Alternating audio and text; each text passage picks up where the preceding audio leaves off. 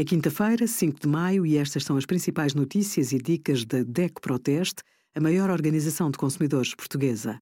Hoje, em DECO.proteste.pt, sugerimos aditivos tiranódoas pouco eficazes, inflação, subida de preços e guerra na Europa no podcast Pode Pensar e os melhores resultados do nosso teste a 76 carros elétricos.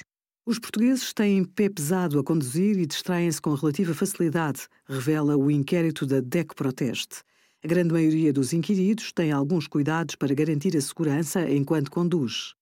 No carro, põem o cinto de segurança dentro e fora das cidades e não espreitam o jornal ou revistas nem navegam na internet.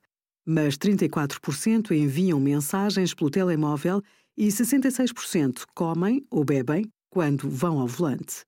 A velocidade é mesmo o maior pecado dos portugueses. Em regra, mais de um terço excede, pelo menos de vez em quando, os limites definidos para cada tipo de estrada em mais de 20 km por hora. Obrigada por acompanhar a DECO Proteste a contribuir para consumidores mais informados, participativos e exigentes. Visite o nosso site em deco.proteste.pt.